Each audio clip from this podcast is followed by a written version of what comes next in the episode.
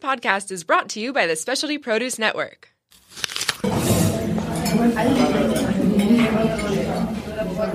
Thank you for choosing the Dine Local SD podcast. Visit dinelocalsd.com for the latest in restaurant offerings. Here's your host, Nick Shinton. Hello and welcome to season two of the Dine Local San Diego podcast. My name is Nick Shinton and I'm your new host. I'll be carrying the torch for Kat Umphis, who is on her way to Copenhagen, Denmark to pursue uh, new culinary careers and, and life out there. So excited for her and really excited to be continuing on on what she has started here already.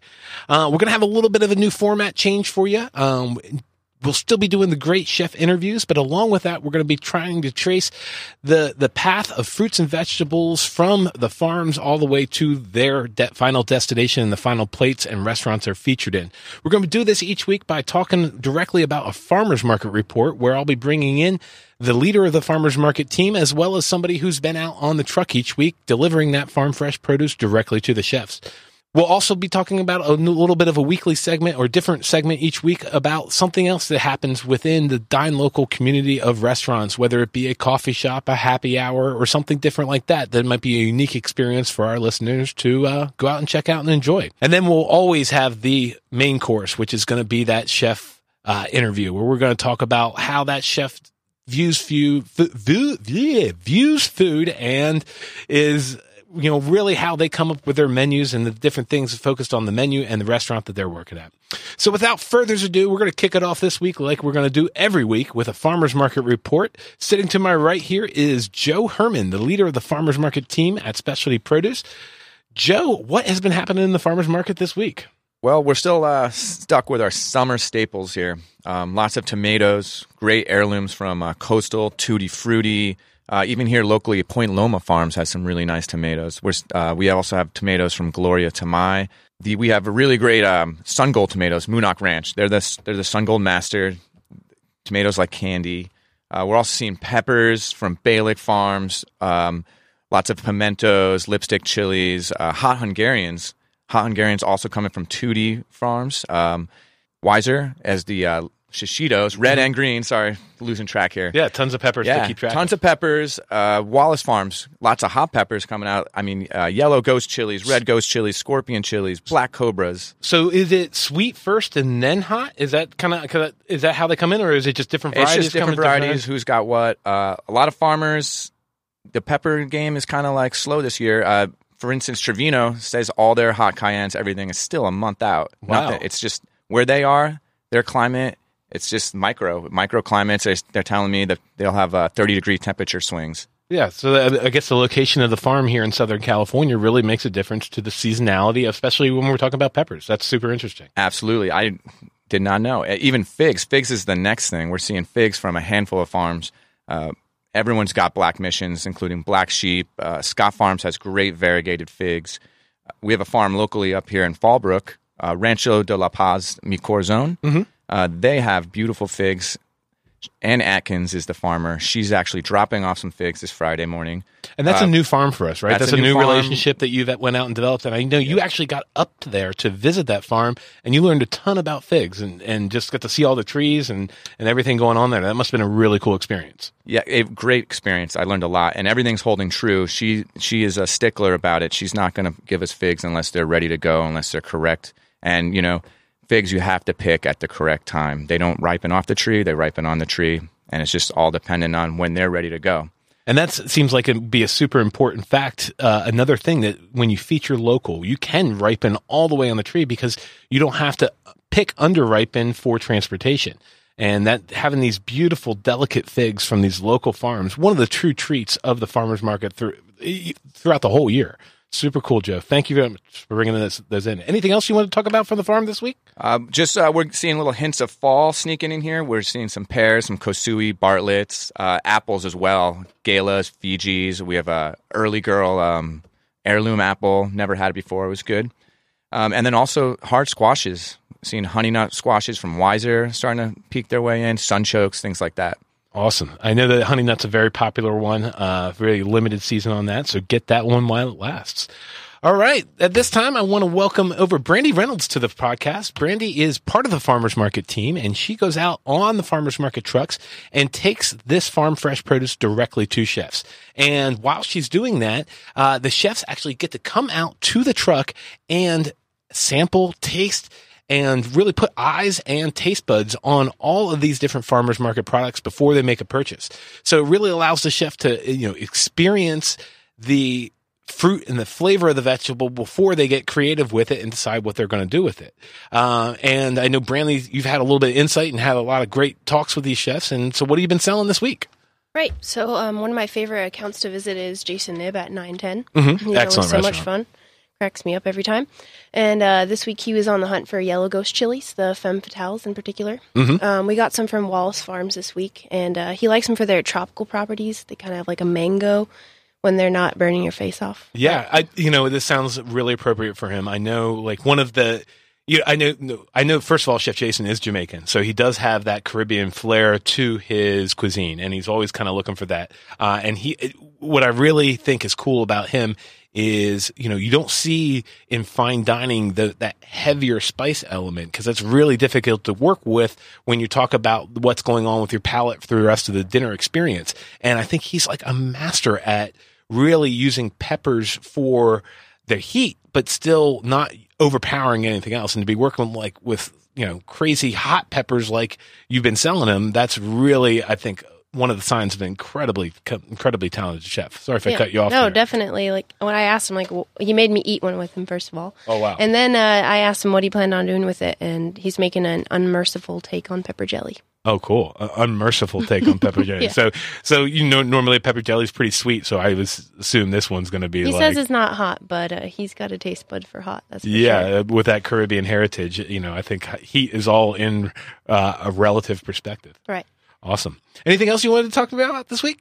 Uh, that's all I got for now. Well, that was an awesome, awesome segment. Thank you so much. Coming up in a little bit here, we're going to be going into the grind, which is what we're going to be, uh, which is one of the segments that we'll be adding a little bit of variety to the show between the farmers market report and the main course. So this week, uh, we're going to welcome Kate Irick to the studio in just a second. Welcome, Kate.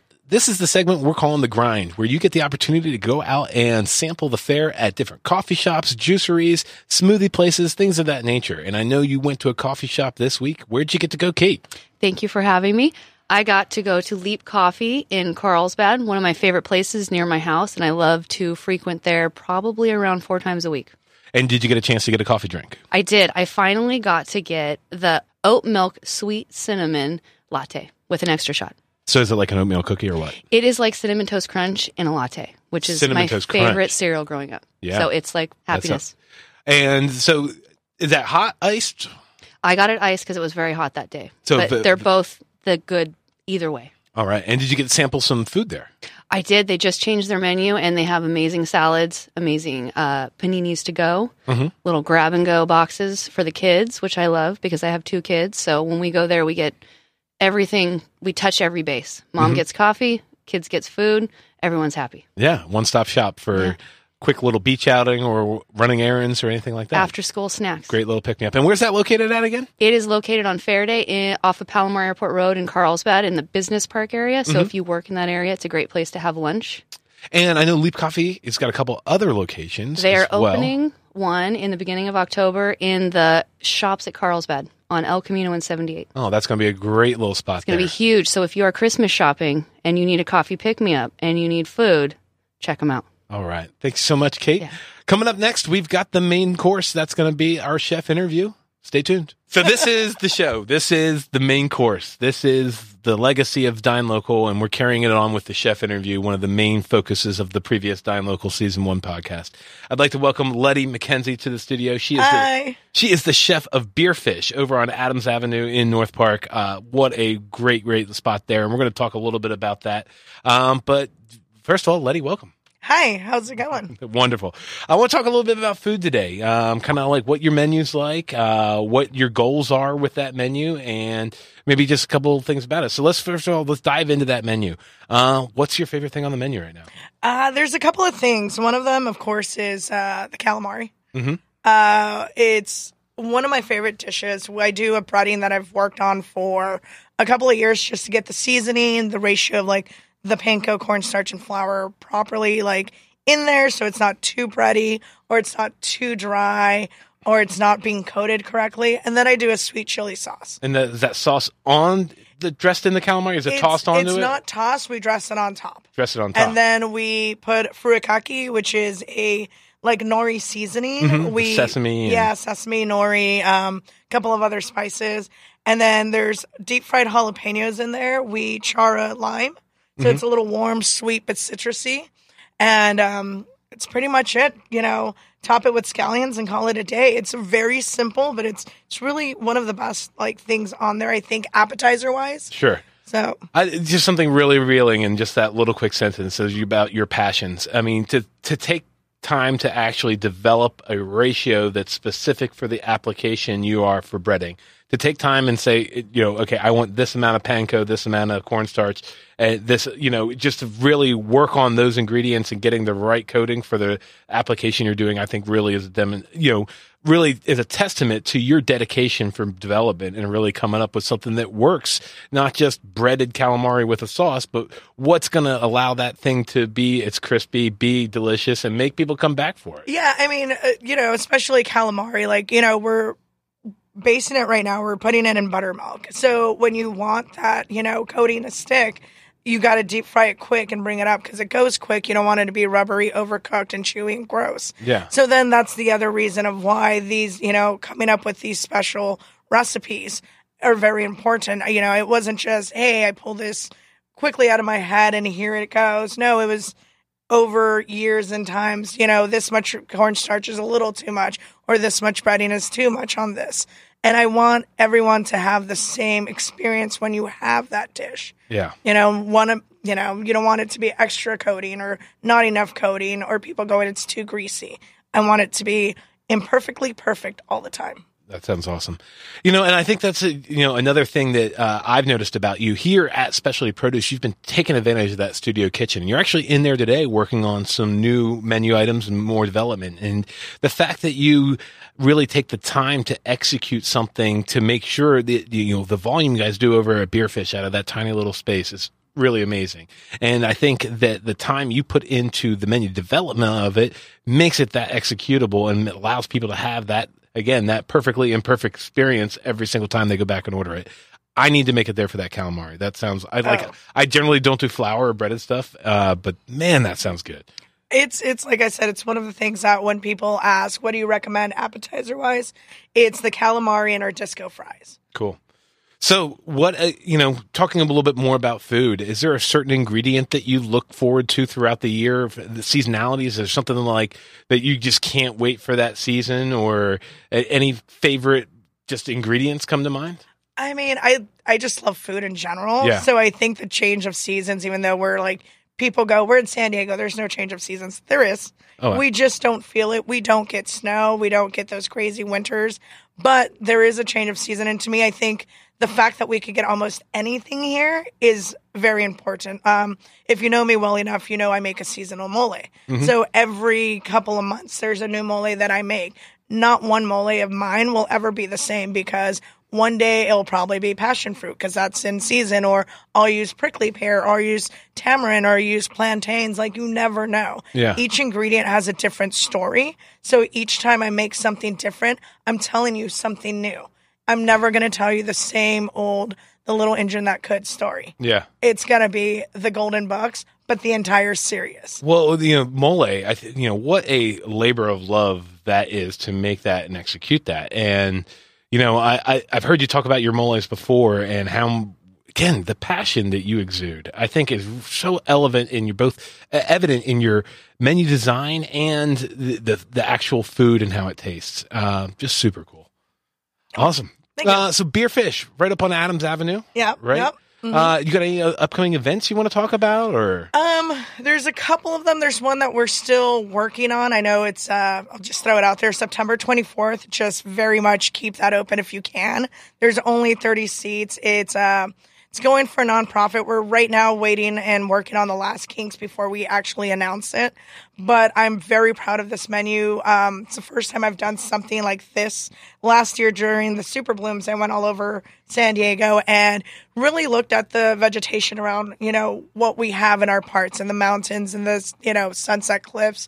And I realized the wild sunflowers that you get in Borrego Spring are not the same as the wild sunflowers that you get on the coast. And so I started kind of going around and kind of looking at how each like part, each region is, um, you know, just different with everything that we have. Even though a sunflower is a sunflower, it's not really a sunflower. So this dinner is actually my take on what San Diego is via the food and the seasonal products that we'll have in. Okay. So- now, if I want, I if I want to keep up on those thirty seats, can I follow you on Instagram? Where you're going to post post I'm going to post it on Facebook and Instagram. My- What are your handles, real quick, for everybody Um, out there? So if you go on Instagram, it's Bullet MCK. Mhm. And then same thing with Facebook. Like none of that. Bullet MCK. Yeah. Awesome. Yep. Well, that sounds super exciting. Yeah, so I have that. Um, I know we've been talking to a couple of breweries about maybe doing beer dinners with them. Mhm. Um, a lot of people don't realize that I like my background is more of like elevated bar food and you know fine dining. So coming to Beer Fish and being able to execute sandwiches and salads, like to me, that's not just a salad or a sandwich. You know, it's more to that. I I've always said it. I cook food for the common folk because I am the common folk. I am the working class, Mhm. and I want to be able to feed everyone just as equally as I'm able to feed someone that's eating fine dining to the person that's having like a burger. Yeah, I mean, good food is good food, and when you know, it doesn't matter what the you know. Again, like you know, we talk about street food influence on. You know, we take the poorest of foods, and yet they, as, as street food, yet they influence cuisine throughout the country and throughout just San, you know, even in San Diego, you know, you get so much influence from all over, and Oh, There's nothing that's you know nothing that can't be elevated and executed with the mindful eye and dedication of a chef like yourself. Um, yeah, That's- definitely, definitely. And that's, you know, when every, or lately especially, I have a lot of people going like, oh, I'm going down to TJ and I'm going to check out this place and this place. And I'm like, why?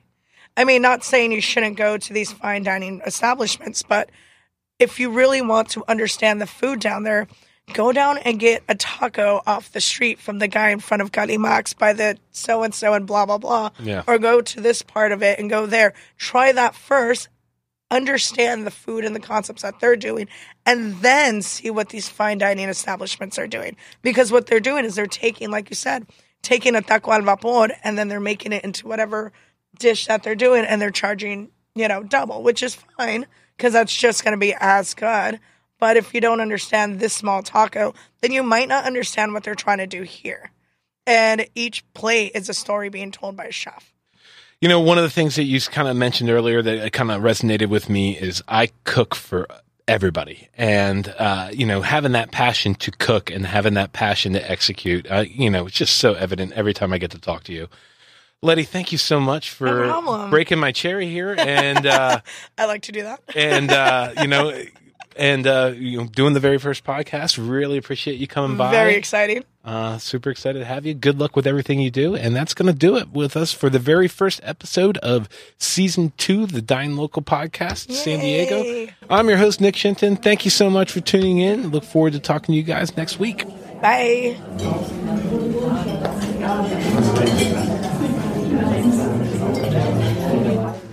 The Specialty Produce app is the world's number one handheld resource on produce. The app features photographs, recipes, geography and history, taste and culinary applications on over 1,900 produce items. From apples to zapote, we've got your produce questions answered. Our app is available for both iPhone and Android. Download our app for free today.